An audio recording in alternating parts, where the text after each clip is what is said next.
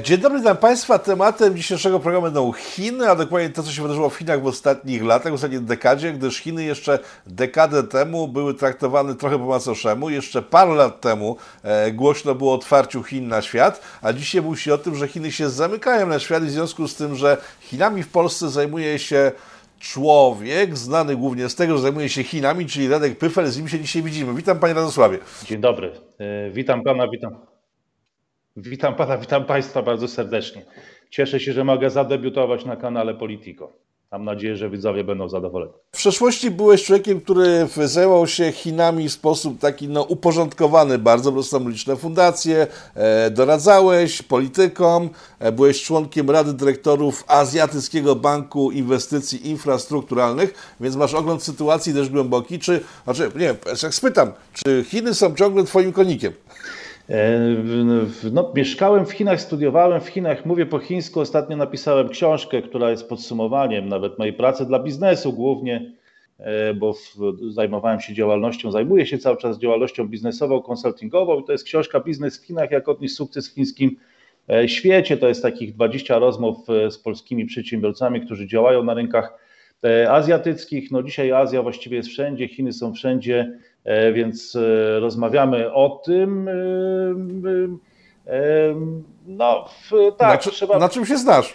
No, trudno mi powiedzieć, czy się na tym znam, ale spędziłem tam wiele czasu i znamy się od no, 10 lat. Stawiałem jakieś prognozy czy diagnozy 10 lat temu. No, myślę, że dzisiaj widzowie też mogą ocenić, czy one się sprawdziły, czy nie, i to niech przemawia i nie decyduje o tym, czy ktoś się na czymś zna a nie to, czy on sam będzie o tym mówił, że się zna, czy się nie zna. No, więc y, mówiłem coś 10 lat temu i pytanie, czy to się sprawdziło i na tym poprzestanę. No dobra, zanim przejdziemy do tego, czy się sprawdziło, jeżeli ktoś ma ochotę na zakup tej książki, to w wersji z autografem od Radka Pyfla, e, link poniżej programu, jeżeli dopiszecie tam w okienku odpowiednim Polityko, e, autograf będzie wasz przy okazji tej książki. E, wracamy, sprawdziły się Twoje przewidywania dotyczące Chin, czy że nie sprawdziły? Jesteś dobrym analitykiem, czy no znowu nie ja sam y, powinienem to oceniać, tylko ewentualnie słuchacze, ale nie wiem, czy oni mnie w ogóle znają, bo to jest dzisiaj mój debiut na kanale Polityko. E, więc e, to trochę utrudnia pewnego rodzaju ocenę. E, ale mm, no tak, znaczy jeżeli mówimy o takich utartych polskich schematach myślenia, to zawsze jakby szedłem trochę w poprzek, tak? To znaczy myśmy od już kilkudziesięciu lat właściwie mówili o tym, że Chiny upadną, że to już są ostatnie tygodnie że za chwilę będzie problem z nierównościami społecznymi, tak? E, problem z ekologią, problem z, bańki, z bańką na rynku nieruchomości. E, no tymczasem okazało się, że w, w Europie mieliśmy kryzys w 2008 roku i teraz właściwie w Unii Europejskiej to cały czas jakby, no to może jest pewna też specyfika cywilizacji zachodniej, że żyjemy w ciągłym konflikcie, w ciągłym kryzysie, którym próbujemy zarządzać, ale niewątpliwie rola Chin e, w globalnej polityce, w globalnej gospodarce wzrosła. No tego dzisiaj już chyba nikogo nie trzeba do tego przekonywać. Ja bym powiedział, że nawet te prognozy, o których mówiłem, że one się nie sprawdziły. Ja spodziewałem się, że Chiny gdzieś osiągną ten stan wpływu jakby na światową gospodarkę czy politykę gdzieś około 2030 roku, e, to nastąpiło szybciej niż, e, niż w sumie zakładałem, niż myślałem a jednocześnie zdecydowanie szybciej niż o tym wszyscy myśleli e, w Polsce, co jest takim wielkim szokiem teraz, tak, że chociażby prezydent Duda jedzie do Chin, wszyscy pytają się dlaczego, dlaczego Chiny są takie ważne, dlaczego tak przy różnego rodzaju właśnie kryzysach, czy to pandemicznych, czy związanych z Ukrainą, no jednak wynikiem tych wszystkich kalkulacji jest to, że, że, że, że na przykład prezydent Polski, no kraju, który jest tak mocno przywiązany, y, tak bliskim sojusznikiem Stanów Zjednoczonych, y, na przykład prezydent Polski bojkotuje e, bojkot dyplomatyczny, który rozpoczęli Amerykanie y, i, bez, i jakby decyduje się w tej sytuacji e, złożyć, wziąć udział w ceremonii otwarcia Igrzysk Olimpijskich w Pekinie chociażby. E, no więc e, tak, no w tym sensie myślę, że, e, że mamy do czynienia, czy było widać od dłuższego czasu, że zmierzamy w stronę jakiejś takiej nowej globalnej rzeczywistości, w stronę jakiegoś wielkiego przesilenia.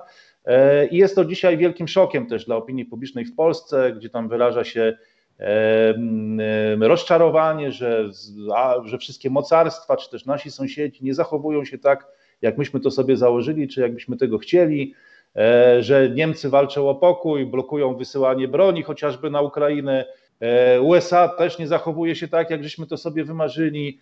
Nawet Ukraina też nie chce, żebyśmy byli adwokatem, tylko blokuje przejazd pociągów e, z, na tym nowym jedwabnym szlaku, jakby w reakcji na to, że my nie zgadzamy się na zwiększenie liczby tirów, które mają przejeżdżać przez Polskę. No, zachowują się tak, jakby nie czytali Giedroycia i nie wiedzieli, że E, jakby mają się inaczej zachowywać, że mają zabiegać o to, że mamy być ich adwokatem e, w Unii Europejskiej, kontaktują się bezpośrednio z tą Unią Europejską czy też z Niemcami. Z kolei Niemcy no, e, nie chcą eskalacji, więc próbują rozwiązywać ten kryzys na drodze dyplomatycznej, blokują wysyłkę broni. No i wtedy prezydent Duda jedzie do Chin, no z powodu chce dopingować polskich sportowców, no ale czyni to też w takim kontekście E, w którym e, no jakby e, Amerykanie próbują wywrzeć dyplomatyczną presję. To im się udaje średnio, bo jak na razie zdecydowanie poparły ich Australia, Wielka Brytania, Kanada. Belgia też trochę, też chociaż jakby może nie odnosząc się bezpośrednio do tego bojkotu, ale już Japonia wysyła działaczy sportowych i prosi, żeby nie nazywać tej jej decyzji dyplomatycznym bojkotem. Inne kraje, jakby też te europejskie, nabierają wody w usta, mówią, że nie jadą e, na tą ceremonię, dlatego że e, jest COVID, są obostrzenia. No i w tym momencie wchodzi prezydent Duda i podejmuje decyzję, że jedzie, że jedzie e, na te igrzyska, co moim zdaniem rozbija trochę strategię amerykańską. No ale czasy są, są dynamiczne, wiele się dzieje. Można powiedzieć, że to było to, co dzisiaj obserwujemy, kształtowało się przez wiele ostatnich lat. Troszkę mam wrażenie, że w Polsce nie dopuszczaliśmy do e, takiej myśli w ogóle do głowy, że agresywnie jakby wypierano e, w ogóle jakiekolwiek sugestie, że kiedyś historia się skończy i że będziemy musieli się odnaleźć trochę w innym świecie, a być może e, wszyscy ci nasi e, e, sąsiedzi chociażby, tak, czy inne kraje być może nie będą się zachowywały tak, jak my tego chcemy, i tak jak to sobie zaprojektowaliśmy. No uważano, że to jakaś jest wojna informacyjna, e, no a dzisiaj mamy już dynamiczną sytuację i musimy sobie z nią radzić. Mam nadzieję, że nam się to uda i mam nadzieję, że tak będzie. Dobrze, wspomniałeś o Niemcach, więc dodam, że Niemcy nie chcą handlować bronią z Ukrainą, ale sami handlują bronią z Rosjanami, którzy chcą zaatakować Ukrainę, więc to jest e, o wiele bardziej skomplikowane. Jeżeli pan Duda się pojawił na tapecie, no to e, przypomnę, że w pierwszych miesiącach urzędowania prezydenta Dudy, na pierwszego kadencji, on pierwsze co zrobił, to pojechał do Chin. E, czy coś z tego wyniknęło, czy to jest teraz wyjazd po e, sześciu latach tylko i wyłącznie po to, żeby odnowić ewentualnie próby nawiązania stosunków z Chinami. Czy my z tamtych wyjazdów y, prezydenta Dudy coś wynieśliśmy? Jako kraj. E, no to jest w ogóle ciekawe pytanie, dlatego że po pierwsze trzeba powiedzieć, że prezydent Duda bardzo często e, e, jakby był mm, takim politykiem w Polsce, który reagował jakby na, na te dyplomatyczne inicjatywy Chin. E, chociażby ostatni format 17 plus 1, teraz już chyba nazywany 16 plus 1, po tym, gdy wystąpiła z niego Litwa. No kiedy Litwa ogłosiła, że właściwie z tego formatu występuje, że nie jest nim zainteresowana, no to Polska wysłała przedstawiciela najwyższego szczebla, jakim był też e, prezydent Duda e, w zeszłym roku. To format współpracy Europa Środkowa-Chiny. Tak? I ponieważ Litwa jest na kolizyjnym kursie z Chinami od jakiegoś czasu, w kwestii otwarcia e, placówki dyplomatycznej Tajwanu z Tajwanem w nazwie, co bardzo e, przeszkadza Chinom. No ale to jest powiedzmy bardziej złożony problem i, i ta trwa wymiana ciosów między, między tym niewielkim państwem bałtyckim a ogromnym imperium, jakie są Chiny. I w tej sytuacji Polska no, też wysyłała najwyższego rangą przedstawiciela na te rozmowy, na ten szczyt E, i prezydent Duda właśnie zawsze bardzo chętnie w tych różnego rodzaju inicjatywach uczestniczył. E, także dlatego, że e, jakby w tym formacie, który wymyślili Chińczycy, i jeżeli tam na czele tego formatu stoi prezydent Xi Jinping, przewodniczący Xi Jinping, uznawany za, czy nazywany prezydentem również na no, poza granicami Chin, no to naturalnym partnerem dla niego jest prezydent Andrzej Duda, który też z kolei no, dzięki temu jakby też buduje swoją pozycję w kraju, tak? No bo jednak no, będąc partnerem dla najważniejszego jednego z najważniejszych e, państw dzisiaj na świecie, mocarstwa numer dwa, no to podnosi bardzo rangę prezydenta w polityce e, wewnętrznej. Tak sądzę też. E, I to, to jest, no, no, dzieje się w taki sposób naturalny, no bo z jednej strony mamy przewodniczącego HRL, z drugiej strony partnerem dla niego jest prezydent, prezydent Polski. Ale wydaje mi się, odpowiadając na pytanie, że e, odpowiem chińskim przysłowie. E, Tachu Joye, Xiaochu, Zhuoshou, e, czyli proszę Państwa, no, ogarniając, oczami ogarniając duży obraz, a małymi rączkami ogarniając szczegóły. Ja mam wrażenie, że jesteśmy w Polsce wielkimi fanami geopolityki, no tej wielkiej globalnej gry i to wszystko toczy się na jakimś właśnie poziomie prezydentów, przewodniczących, przewodniczącego HRL i tak dalej. E, i trwają te rozmowy i one oczywiście są bardzo, wydaje mi się, że przede wszystkim też Chinom są bardzo na rękę, bo, bo po, pozwalają rozluźnić tą dyplomatyczną presję, którą starają się wywrzeć Amerykanie, e, czy to w kwestii właśnie tutaj nacisków Litwy też, e, gdzie pojawienie się jakby najwyższego rangu polskiego przedstawiciela łagodzi trochę ten spór między Litwą a Chinami, potem wywieranie tej dyplomatycznej presji wokół igrzysk i nawoływanie innych krajów, żeby one to bojkotowały, w związku z czym Polska nie bojkotuje e, dyplomatycznie Igrzysk Olimpijskich, a nawet więcej, nawet wysyła przedstawiciela najwyższego rangą. To wszystko na pewno jest korzystne dla Chin, ale żeby było korzystne też, e, wydaje mi się, dla Polski, no to do, tej, do tego wielkiego obrazu, e, no to muszą być te małe rączki, no, które, będą, które będą tworzyć te, te projekty. I tu wydaje mi się, że właśnie, no nie wiem, no, minimal czy też autor E, kanału Polityko czy Pitu Pitu, no to mógłby zadać takie pytanie jako dziennikarz, e, czy coś no, poza zwiększeniem szans polskich sportowców, bo takie jest oficjalne wytłumaczenie, że chodzi o dopingowanie polskich sportowców.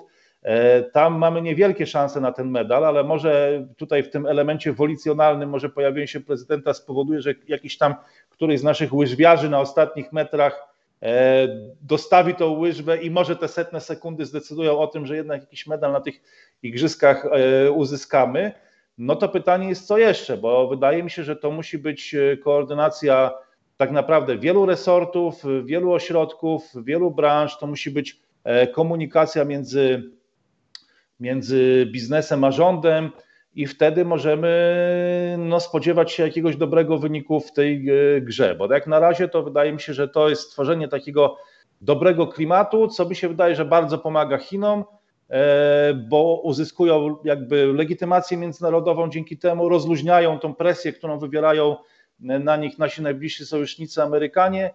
E, no a co z tego wydarzy się w Polsce, to myślę, że wciąż jest pytaniem, na które warto odpowiadać, ale myślę, że na to pytanie może odpowiedzieć kancelaria prezydenta, czy kancelaria premiera, czy może MSZ.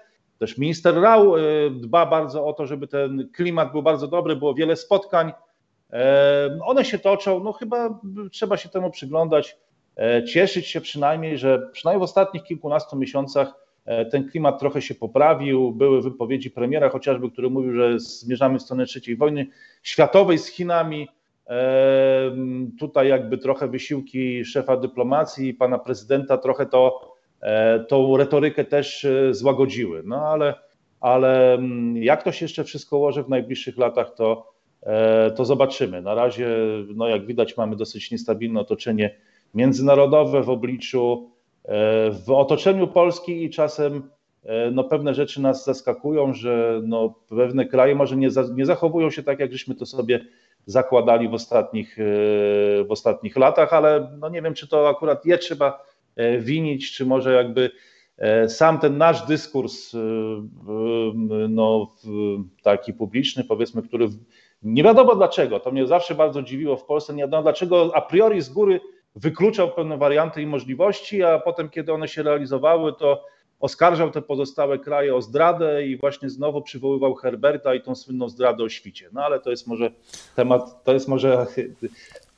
inny temat.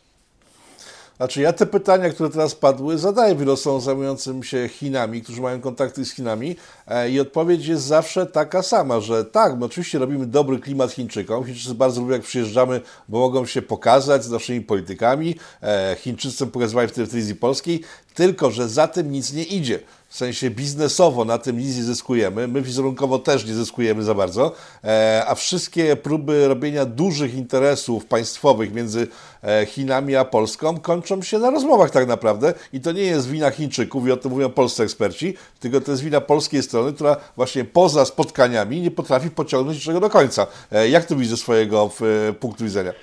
No trudno mi się na ten temat e, e, też tak wypowiadać, bo mam wiedzę trochę większą, e, myślę, niż przeciętny obserwator, dlatego że... No i dlatego się spotykamy właśnie i, i tą wiedzę byśmy chcieli pozyskać. No ale to jest właśnie zawsze ten paradoks, że jeżeli ktoś jest komentatorem, to jakby komentuje tylko to, co gdzieś tam widzi w takim obiegu publicznym jako komentator, a ja przez pewien czas byłem też trochę po drugiej stronie, e, jakby bezpośrednio uczestniczyłem w tych wszystkich e, procesach.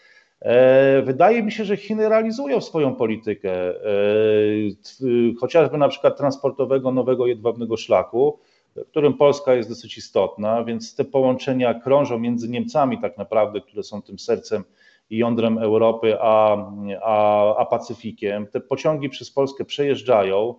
E, no teraz e, tworzą się te nowe odnogi, więc to może jechać też przez Węgry, ale głównie tak naprawdę musi to iść do Niemiec i musi to iść przez Polskę. Do tego mamy chińskie inwestycje infrastrukturalne, projekty, które Chińczycy też budują w Polsce, e, tak? Więc jakby wydaje mi się, że te kwestie jakby biznesowe są trochę oddzielone od politycznych, że one się dzieją jakby swoim torem. I no i w, E, sama tutaj no, bardzo mieliśmy całą serię dyplomatycznych inicjatyw ministra Rała, ale przez w zeszłym roku Chińczycy e, po tej wizycie, która nastąpiła chyba na przełomie kwietnia i maja 2021 roku, jeśli dobrze kojarzę, ministra Rała, gdzie on był jednym z pierwszych w ogóle szefów dyplomacji państw europejskich, no Chińczycy w taki sposób subtelny powiedzieli, że oni nie są zainteresowani jakąś strategiczną współpracą, e, że są zainteresowani współpracą, że są zainteresowani współpracą opartą na, na wzajemnych, e, pragmatyczną współpracą opartą na wzajemnych korzyściach. E, czyli to oznacza, że jeżeli można zbudować właśnie jakąś kolej Warszawa-Białystok czy Warszawa-Czyżew, albo można wybudować obwodnicę Łodzi, no to wtedy oczywiście bardzo chętnie. Natomiast żeby Chiny brały Polskę, która no, jakiś Trochę to jest y, w takim kanale, akurat y, y, na takim kanale jak Polityko, no możemy sobie już wprost o tym porozmawiać, że jakby głównym założeniem Polski jest szukanie jakiegoś kraju, który się nami zaopiekuje, który nam zagwarantuje bezpieczeństwo. No to Chiny, wydaje mi się, że wyraźnie mówiły, że są zainteresowane pragmatycznymi, pragmatyczną współpracą opartą na wzajemnych korzyściach, czyli jakimiś tam projektami, ale nie jakąś wielką strategią, czyli znowu nie tym, nie tym wielkim obrazem, gdzie wszyscy jesteśmy tu specjalistami od wielkiej światowej geopolityki, a brakuje tych małych rączek. Więc pytanie jest takie, co my byśmy chcieli uzyskać z tego, że Chińczycy gdzieś tam budują u nas kolej, tak, czy biorą udział w projektach energetycznych. E, no, uzyskujemy jakąś tam niższą cenę, e, być może, no ale, ale pytanie jest, jak to połączyć. Tak? Wydaje mi się, że to jest główne główne wyzwanie, przed, e, przed którymi stoimy jako, e, jako, jako Polska. Dobrze, jak połączymy w takim razie to, że Polska stara się o dobre stosunki z Chinami i o to, żeby robić z nim biznesy, na przykład z nowym prawem telekomunikacyjnym, które e, zostało wdro znaczy wdrożone, procedowane jest od czasów jeszcze, kiedy mieliśmy dobry sojusz z Amerykanami, które stoi stricte przeciwko Huawei'owi, czyli chińskiej firmie, e, która dysponuje technologią 5G. Z jednej strony chcemy z nimi współpracować, a z drugiej strony ustawowo zakazujemy im współpracy. Przecież to jest absurd jakiś. E, no, wydaje mi się, że mamy tutaj do czynienia z e, taką sytuacją, że każdy z tych przypadków jest inny, tak? Czym innym jest jakby brak bojkotu dyplomatycznego, czy też no, niedołączanie się do tego bojkotu dyplomatycznego, a nawet wysyłanie przedstawiciela najwyższego szczebla, a czym innym z kolei jest ta dyskusja o, o telekomunikacji, czym innym jeszcze jest są kwestie infrastrukturalne, biznesowe czy też transportowe. Wydaje mi się, że każda z tych kwestii po prostu jest traktowana oddzielnie i ma swoją wewnętrzną logikę. Na czym ta logika polega w takim razie? No to trzeba bo, przyjrzeć bo, się każdemu. Bo to, że prezydent, bo to, że prezydent jedzie do Chin i będzie klaskał sportowcom i być może, tak jak powiedziałeś, jakiś łyżwiarz wygra, no jest myślę dla Polski słabszym biznesem niż to, żebyśmy na przykład wdrożyli u nas e, technologie najnowocześniejsze na świecie, e, z których będziemy e, czerpali korzyści, stojąc poprzek zachodowi, to co prawda, ale mając nowoczesne technologie, więc jak patrzę sobie na te rozgrywki wszystkie, no to łyżwiarz kontra na przykład telefonia, to jest jeden z przykładów, no, nie ma, tego, nie ma takiego waloru ciężkości, który by wzruszał mnie straszliwie, bo stwierdziłbym, ej, przez tego łyżwiarza cała Polska będzie żyła lepiej. No nie. Raczej te technologie właśnie chińskie to jest coś, co powinno być stanowić e, punkt e, ciężkości. E, znaczy ja bym się nie chciał tutaj wypowiadać na temat tej agendy. Yy, yy, na temat tych rozmów, do których pewnie dojdzie w Pekinie, bo jest zapowiedziane spotkanie między przewodniczącym Xi Jinpingiem a prezydentem e, Andrzejem Dudą. Myślę, że to jest takie oficjalne wytłumaczenie e, kancelarii e, prezydenta RP, że prezydent jedzie dopingować tam sportowców. Pewnie jakaś agenda istnieje, ale jaka, no to to pewnie niekoniecznie jakoś może będzie roztrząsane publicznie.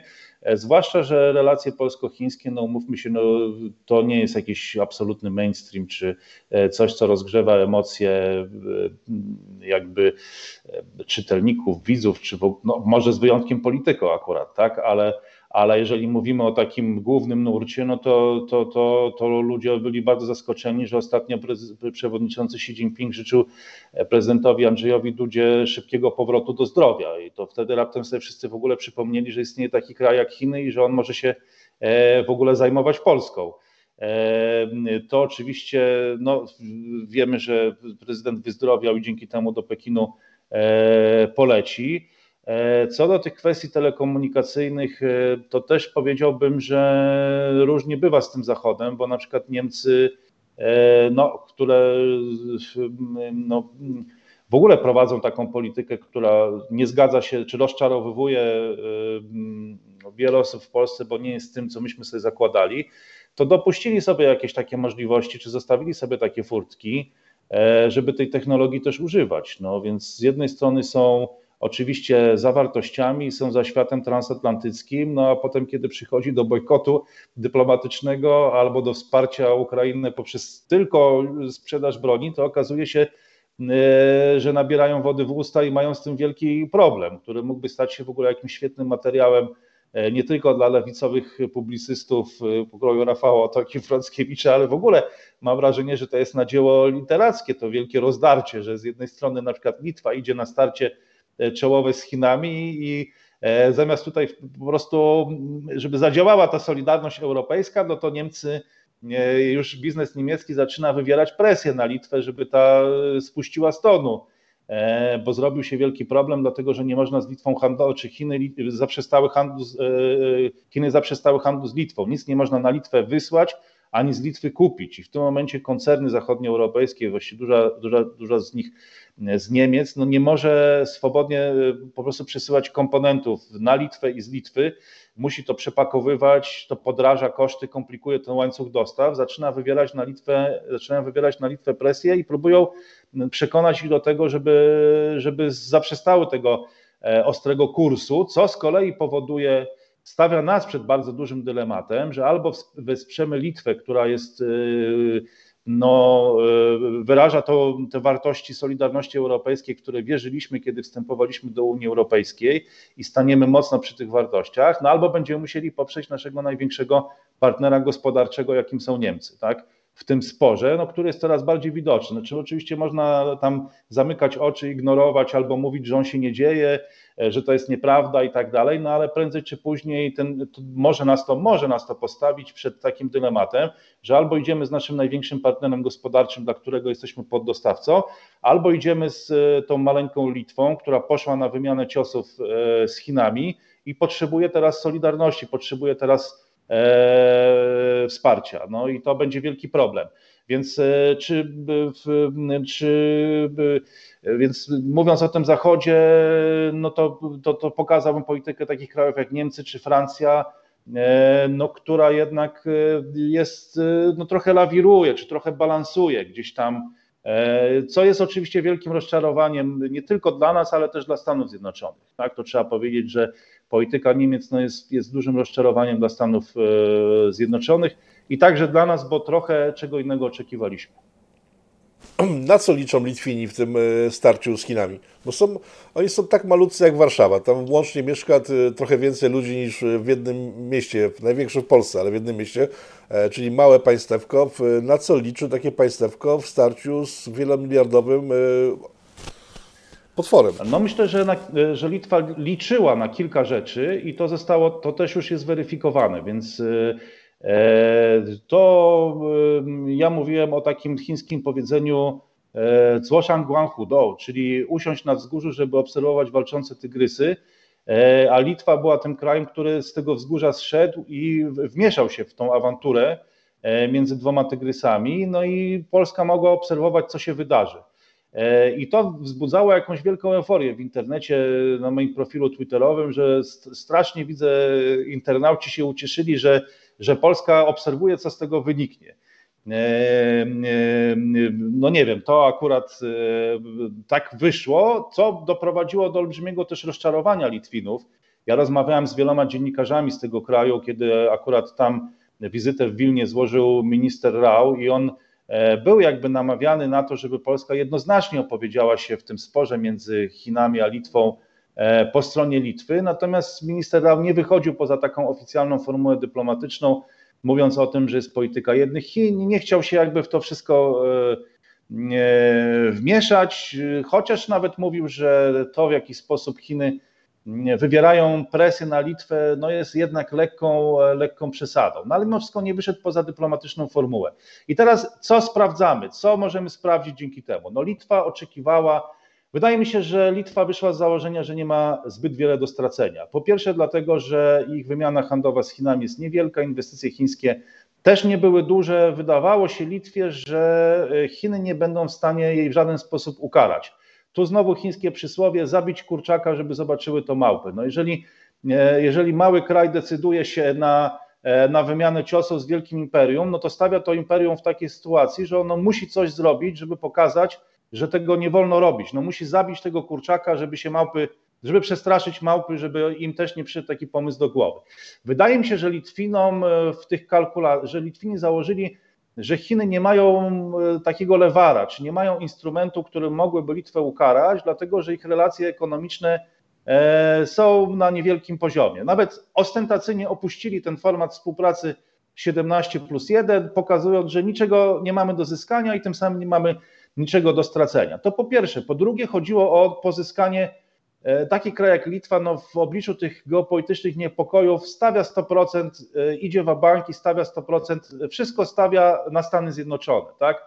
Więc jeżeli e, no, tylko w ten sposób można pokazać, że Litwa jest przywiązana do wartości tej takiej liberalnej rekonkwisty Joe Bidena, to było idealnie jakby, jakby z tym współgrało. Trochę inaczej niż Polska, no, która no, w ostatnich miesiącach mieliśmy chociażby kwestię stacji telewizyjnej, e, popularnej czy znanej, no to nie do końca jednak współgra z polityką Joe Bidena, chociaż Polska na szczyt demokracji w grudniu do Waszyngtonu zaproszona została, a nie zostały zaproszone Węgry. No ale to nie idzie tak e, powiedzmy łatwo jak w przypadku Litwy. No i trzecie, to myślę, że Litwa też oczekiwała Solidarności Europejskiej, że Unia Europejska, no poza jakimiś oświadczeniami czy e, rezolucjami, też po prostu wesprze je, opowie się po stronie, po stronie Litwy w sposób zdecydowany. Natomiast mieliśmy do czynienia, no, mieliśmy w Unii problem z, z jednym stanowiskiem, były dyskusje czy kolacje, po których no, podsumowanie było takie, że zakończyły się one inspirującą wymianą poglądów, no to chyba też nie było to, co Litwa oczekiwała. Zwłaszcza, że okazało się, że Chiny e, po prostu wycofały Litwę z wymiany handlowej i to z kolei okazało się, że miało wpływ na firmy niemieckie czy też korporacje międzynarodowe, które same zaczęły teraz, e, e, znaczy stojąc przed dylematem, że albo organizują sobie magazyny i muszą przepakowywać ten, e, te komponenty, ten towar i po prostu przeorganizować ten cały łańcuch logistyczny, no doszły do wniosku, że może łatwiej będzie wpłynąć na Litwę, żeby ona się uspokoiła i, i, i trochę zmieniła swoje nastawienie. Więc na pewno obserwujemy to w Polsce z dużym zaciekawieniem. E, co mnie dziwi, wzbudza to jakąś euforię ludzi w mediach społecznościowych, e, gdzieś w internecie, ale obserwujemy to z dużym zainteresowaniem, ale też sądzę, że z dużym niepokojem, no bo jest to, tak jak powiedziałem, już bardzo duży dylemat. E, czy wspierać Litwę właśnie, czy chociażby wspierać Niemcy w tym takim sporze. Niemcy, które dążą do uspokojenia Litwy, czy, czy właśnie Litwę, którą E, no, która jest naszym bliskim sojusznikiem i, no, i to też są kwestie solidarności europejskiej, a do takiej Unii przystępowaliśmy i w to wierzyliśmy, kiedy do niej wchodziliśmy. E, dlaczego Tajwan jest taki istotny dla Chińczyków? Przecież to jest mała wysepka tak naprawdę.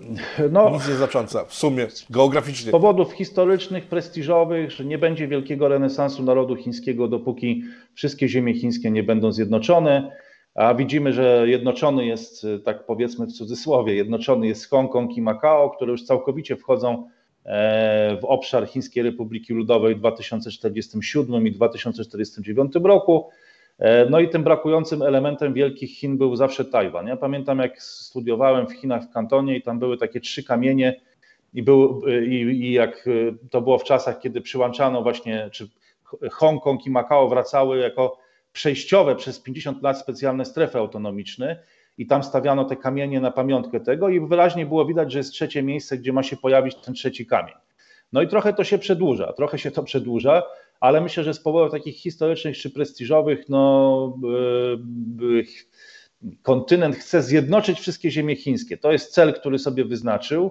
E, z takich powodów, powiedziałbym, no właśnie historycznych, imperialnych, yy, to po pierwsze. Po drugie, wydaje mi się, że gdyby kontynent chciał pokonać Tajwan w jakimś konwencjonalnym starciu, to dawno już pewnie mógłby to zrobić, ale nie jest sztuką przyłączyć zniszczoną wyspę y, całkowicie zrównaną z ziemią, tylko sztuką jest, to zresztą o czym mówi sztuka wojny Sundzego i chińskie traktaty filozoficzne, sztuką jest przeciągnąć kogoś na swoją stronę i przejąć jakby całą wyspę z jej potencjałem technologicznym, e, wykształconą e, kadrą, no, która też mówi po chińsku, e, zna klasykę chińską, no to też są Chińczycy. No, oczywiście tam są kwestie tożsamościowe, że oni bardziej się, coraz bardziej się czują jakby odrębnym etnosem, odrębnym narodem, ale mówią tym samym językiem, czytają te same e, książki, znają tę samą klasykę.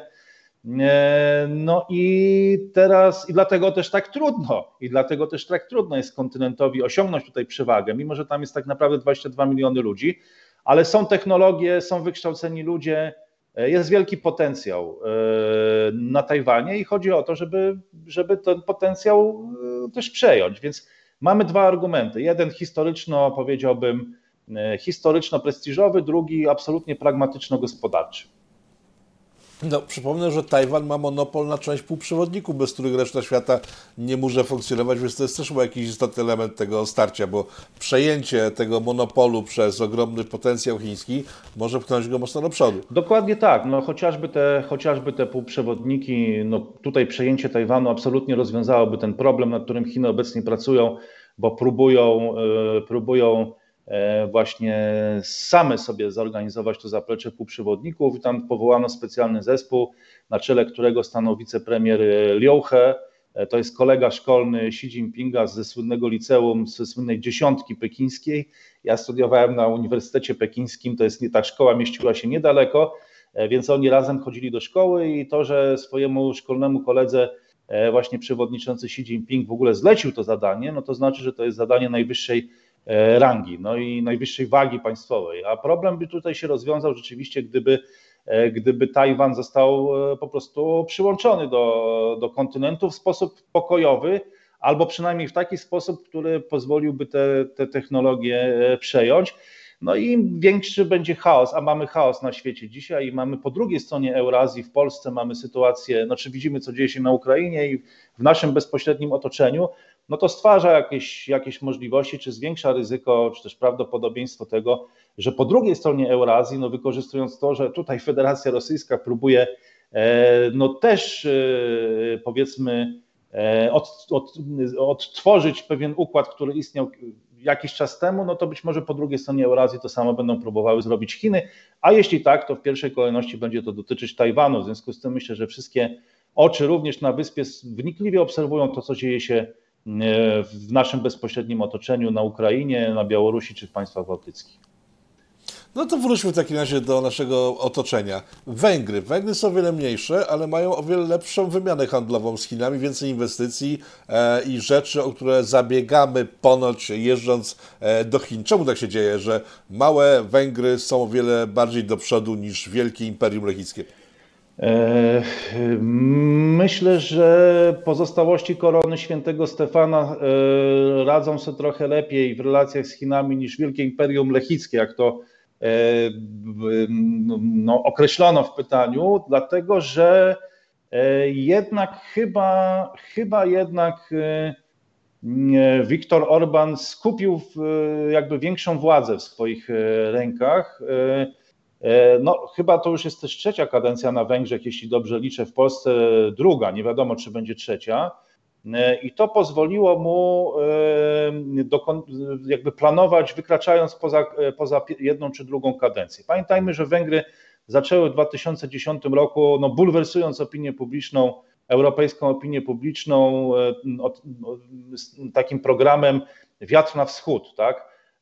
To, to było coś, co absolutnie no jakby wzbudzało niepokój, e, także w Polsce, także w Polsce, no bo to było coś takiego, co e, nie miało prawa się wydarzyć. Zresztą te bulwersujące wypowiedzi Wiktora Orbana o tym, że przyszłość e, jest poza Europą, no to wszystko było w tamtym klimacie, w tamtej atmosferze nie do przyjęcia.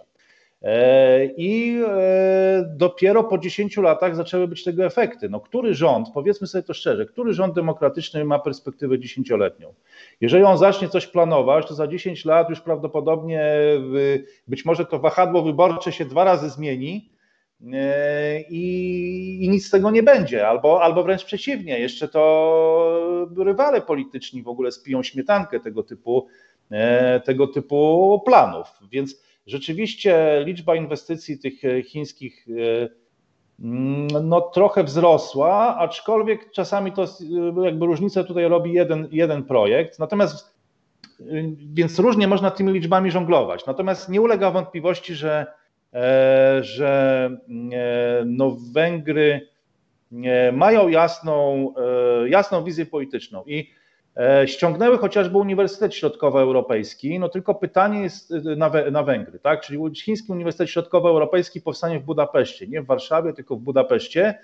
Tylko pytanie jest takie, czy my byśmy uznali to za sukces. No pytanie jest takie, czy my tego byśmy tak naprawdę chcieli, bo wydaje mi się, że Węgrzy mają jasną wizję i oni wiedzą, że tego chcą. Czy tak by było w Polsce? Nie wiem.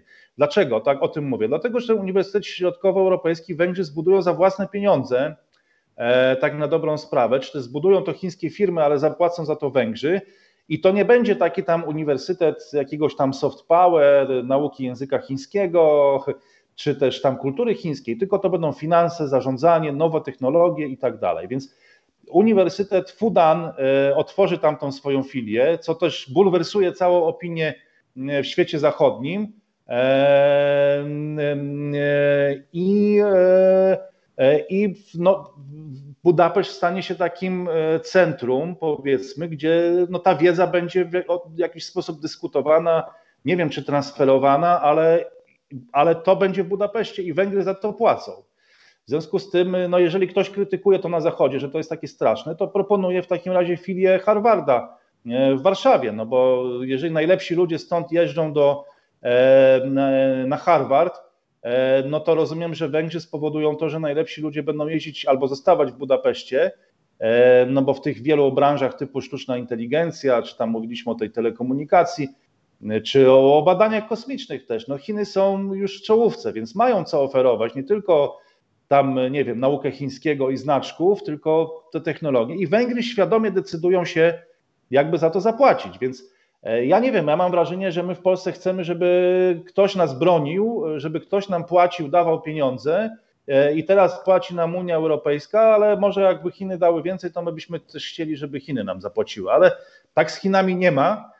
I, i relacje Węgrów się nie opierają na tym, że teraz im będzie płacić ktoś inny. Oni sami nawet za to płacą. Więc ja nie wiem, czy w Polsce byłby konsens, konsens co do, co do tego. I ja jestem bardzo ciekaw, co będzie, jeżeli Unia Europejska przestanie nam płacić, bo kiedyś nam przestanie płacić i staniemy się e, płatnikami netto i czy to nie zmieni naszego stosunku, ale to do, do Unii Europejskiej, bo, bo u nas jest takie nastawienie, że, że chcemy, żeby ktoś nas obronił i chcemy, żeby ktoś e, nam zapłacił. I, e, I tak też widzimy relacje z Chinami. No nie tak to wygląda i nie takie relacje prowadzą Węgry, co doskonale widać na przykładzie tego Uniwersytetu Środkowoeuropejskiego.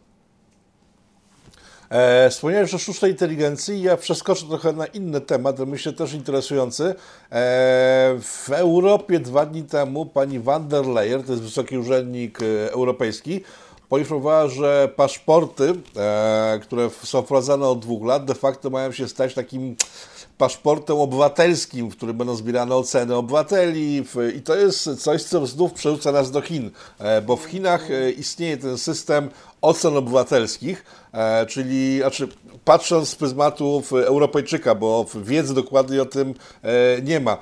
Ktoś, kto się źle sprawuje, nie może jeździć, latać samolotami i tak dalej, tak dalej. Po prostu jest klikalność jak w Black Mirror. Jak to wygląda tam w rzeczywistości i czy ten system jest już działający, wdrożony w całych Chinach, czy to na razie jest tylko wyłącznie pieśń przyszłości? No on właściwie już działa i nie mamy dzisiaj e, technologicznych ograniczeń tak na dobrą sprawę, gdyż wszystko znajduje się w sieci, tak? E, mamy do czynienia z wielką rewolucją technologiczną. Wszyscy przechodzimy w świat cyfrowy. A w świecie cyfrowym wszystko jest zeskanowane i wszystko jest widoczne. W związku z tym w ogóle nie ma absolutnie żadnego problemu ze zbieraniem danych i ich przetwarzaniem. E, jeśli chodzi, no i właśnie, no i, w, i to jest ciekawa sprawa, bo Chiny idą tutaj absolutnie w awangardzie, więc coś się dzieje w, w Chinach, wszyscy mówią, nie, to jakiś cyfrowy totalitaryzm, to Orwell, no i po czym okazuje się, że za chwilę dosyć podobne rzeczy dzieją się w Europie. Natomiast one tak w stosunku jeden do jednego to myślę, że nie będą nigdy przeniesione, dlatego że w Europie jesteśmy przyzwyczajeni e, no trochę też e, przynajmniej do takiej dyskusji no, o swobodach obywatelskich. No, ludzie na przykład nie zdecydowaliby się, ja pamiętam, zawsze z dużym zdziwieniem przyjmowałem, że w chińskich mediach społecznościowych każdy ma kod kreskowy. E, jeżeli na WeChacie na przykład ktoś chciał, dodajemy znajomego, to każdy ma kod kreskowy i można zeskanować, tak? E, każdemu jest przypisany kod kreskowy. No to Europejczycy by się na to e, w zasadzie chyba nie zgodzili, no ale potem okazuje się, że technicznie, technologicznie wszystko jest możliwe także w Europie że można zebrać dane o naszych preferencjach, można nas zmapować, że jesteśmy łatwo namierzalni w sieci i wszyscy się na to zgodziliśmy tak na dobrą sprawę, przekazując jakby zgody, informacje o nas, więc mnie to bardzo śmieszy, jak ludzie walczą gdzieś tam o wolność w internecie za pomocą aplikacji gdzieś tam na Facebooku czy, czy na Twitterze, no to jest jakiś chyba totalny oksymoron, bo, bo przecież w ten sposób przekazujemy wszystkie swoje dane czy, czy informacje o sobie. E, no i w Chinach głównie to dotyczy biznesu, tak? Znaczy ten biznes jest regulowany, e, że jeśli są firmy, które są uznawane za nierzetelne, e, to one są wykluczane z rynku i tutaj w 70% to dotyczy biznesu, w kilkunastu procentach to dotyczy też urzędów państwowych i w kilkunastu procentach dotyczy to obywateli. Więc jeżeli ktoś przychodzi na czerwonym świetle, jest skanowany i mapowany, że często po prostu łamał przepisy drogowe, to często w przypadku takim, kiedy jest na przykład y, też elektronicznie dystrybuowana jakaś część biletów samolotowych czy, czy, czy, czy y, kolejowych, no to takie osoby są wykluczane. Czyli to oznacza, że gdyby ktoś na przykład uporczywie łamał prawo i tak jest, y, no nie wiem, może znamy takich pasażerów, każdy z takim jechał kiedyś pociągiem, że nie wiem, piją alkohol, hałasują, wchodzą w tam w jakieś awantury, E, w jakieś e, utarczki z pasażerami albo z konduktorami, to jeśli takie coś by się zdarzało raz, dwa razy, to po prostu e, taką liczbę ujemnych punktów ta osoba otrzymuje, że potem po prostu nie sprzedaje jej się biletów. To się zdarza po prostu na, te, na przejazd koleją. I to już technologie dzisiaj na to pozwalają. Nie wiem, czy w Europie to pójdzie w tym kierunku i czy to będzie aż tak. Moim zdaniem aż tak to nie będzie, dlatego że Europa jest jednak e, społeczeństwem indywidualistycznym, które przynajmniej ma potrzebę mówienia dużo o, e, o, o wolnościach i o tego typu wartościach, ale już samo, sama, samo zarządzanie pandemią też pokazały bardzo duże różnice powiedzmy między Austrią na przykład a Polską, że w ramach jednak tej samej cywilizacji czy w ramach Unii Europejskiej mamy do czynienia z różnymi e, jakby pomysłami na to, jak pandemią zarządzać. Więc myślę, że w niektórych krajach europejskich to ma szansę się przyjąć. Myślę, że w Polsce się to na pewno nie przyjmie, dlatego że u nas zwycięzcą pandemii się okazał być Jan Chryzostom Pasek, okazał się sarmatyzm. E, to zdecydowanie widać, e, w, e, porównując, no to też nie mamy się co oszukiwać. No, to zdecydowanie widać, jeżeli porównamy się z Europą Zachodnią, ale ona też będzie się różnić od Chin, no bo w Chinach jednak władza ma mm, zawsze dużo większe możliwości, opór społeczny praktycznie nie występuje albo jest dużo słabszy. Są inne tradycje też myślenia, inne ideały życia społecznego i one pozwalają dzisiaj w dobie tej technologicznej rewolucji inaczej zarządzać tymi danymi e, cyfrowymi i stworzyć, pozwolą zupełnie inne społeczeństwo, ale myślę, że może być tak, że to Chiny będą tym trendseterem i że dużo wzorców będzie szło z Pacyfiku do, e, do Europy. No z jakim skutkiem zobaczymy? No myślę, że sposób reakcji na pandemię też e, wiele nam w różnych krajach świata i w różnych krajach europejskich sporo nam już pokazał. No w skrócie mówiąc o Chińczykach, tam jednostka wie, że bez e, całości się nie liczy kompletnie, jest częścią e, całości. U nas jest odwrotnie, jednostki sądzą, że e, bez całości mogą funkcjonować i to doprowadza do różnych zgrzytów na linii między obiema kulturami. Ostatnie pytanie, bo to jest dotyczące Białorusi, Ukrainy. Ukraina, jest teraz na topie, jeżeli chodzi E, o zainteresowanie. E, na ile można wiązać koniec konfliktów na granicy polsko-białoruskiej z faktem, że Polacy powiedzieli wtedy głośno, w pewnym momencie powiedzieli głośno, że jeżeli Łukaszenka nie przestanie, to zablokujemy jedwabny szlak. E, czy w jakiś sposób Chińczycy mogli wpłynąć na niego, czy tego nie należy wiązać w ogóle? W jakiś sposób na pewno należy to wiązać, dlatego że po, wydaje mi się, że po, zresztą ja sam podnosiłem ten argument publicznie, E, który potem e, został spontanicznie gdzieś tam podjęty przez przedstawicieli różnych sił e, politycznych, więc jakiś związek tutaj na pewno, na pewno jest. Dlaczego tak uważam? Dlatego, że pierwsze sygnały gdzieś tam w chińskich mediach no podejmowały tą narrację, narrację jednak białoruską, tak? Znaczy pokazywały Polskę jako taki kraj, który bardzo troszczy się o prawa E, człowieka, ale na Bliskim Wschodzie, gdzieś w Iraku, e, a potem, kiedy ci ludzie e, przyjeżdżają tam do Puszczy Białowieskiej, no to już, to już nie troszczy się o prawa człowieka, tylko o stabilność. Co ja zresztą uważam, że, no, uważam, że to było słuszne, tak? To mówię to jakby otwarcie zupełnie. No ale ta narracja królowała w chińskich mediach. Natomiast w momencie, w którym no, okazało się, że może to mieć no nie wiem, czy to miałoby taki wpływ na to, dlatego że te pociągi przejeżdżają, przejeżdżały przez inny, inny obszar. To jest, to, to jest e, nie, nie, nie bezpośrednio tam, gdzie, e, gdzie zgromadzeni zostali ci migranci. E, no to Chiny wtedy zaczęły, chińskie Ministerstwo Spraw Zagranicznych wydało takie oświadczenie, że chciałoby, żeby to zostało rozwiązane gdzieś na drodze dialogu, porozumienia, właśnie dyplomacji i tak dalej. Więc z jednej strony Chinom trochę może i na rękę jest ta sytuacja, dlatego że im więcej tu jest chaosu po naszej stronie Eurazji, tak bym to określił, tym one po drugiej stronie mają więcej swobody i mają w większym stopniu rozwiązane ręce, żeby ewentualnie rozwiązać problem Tajwanu, o którym e, mówiliśmy w naszej rozmowie.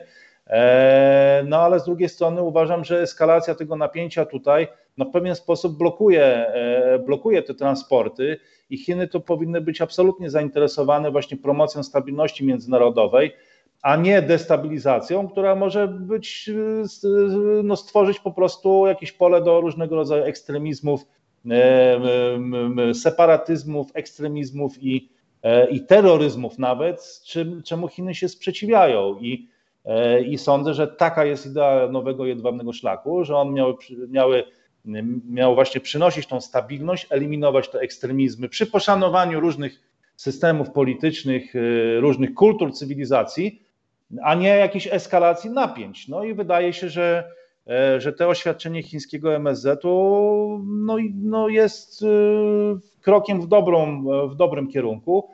E, no ale tu, tu akurat przeciwnie niż to jest w większości przypadków, od tych małych rączek i od tych małych kwestii, no jednak przechodzimy na ten wielki obraz który też nie powinien nam znikać z oczu i tym wielkim teatrem dzisiaj jest, jest Eurazja i no i tu będą się rozstrzygać myślę, że dosyć istotne rzeczy dla, dla nas, dla naszego po prostu życia, dobrobytu, stabilności społecznej przez najbliższe zapewne parę lat, a może i więcej, a może i więcej. Okej, okay, czyli tak, Chińczycy, niezależnie od tego, jakie reżimy panują na drodze jednego szlaku, to nie mają nic do tych reżimów, bo chodzi tylko o to, żeby zarabiać pieniądze, a czy tam są przestrzegane prawa człowieka, czy nie są, to już jest sprawa tych reżimów, byleby Chińczycy zarabiali pieniądze.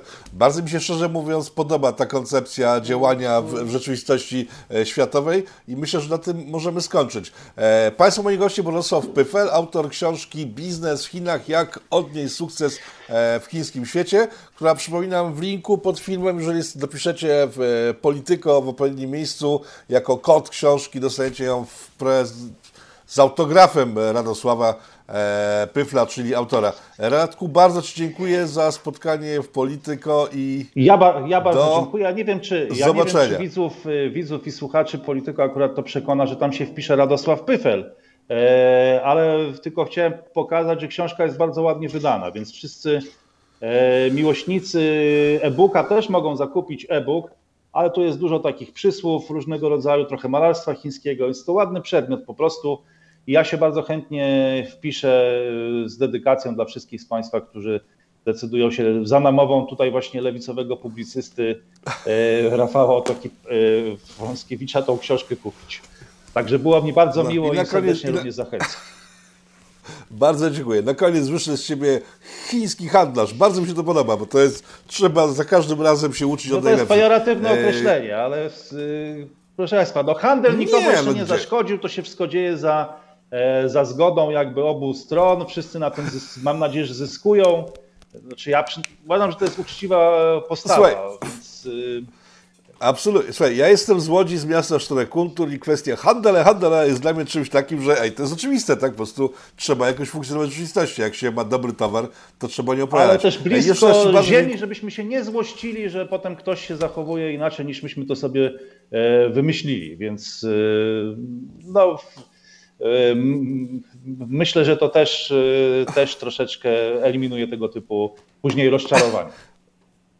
Jedna z moich filozofii życiowych, nie miej oczekiwań, wtedy nie będziesz miał rozczarowań. Po prostu bierz życie takie, jak przychodzi i nie oczekuj niczego. To wtedy nie będziesz miał rozczarowań i spędzisz życie w miarę pogodnie. E, jeszcze raz dziękuję Radosławowi i Państwu. Do zobaczenia w kolejnym Wszystkiego programie. dobrego i powodzenia w świecie wielkich zmian, powodzenia w XXI wieku. Kłaniam się. Okej. Okay.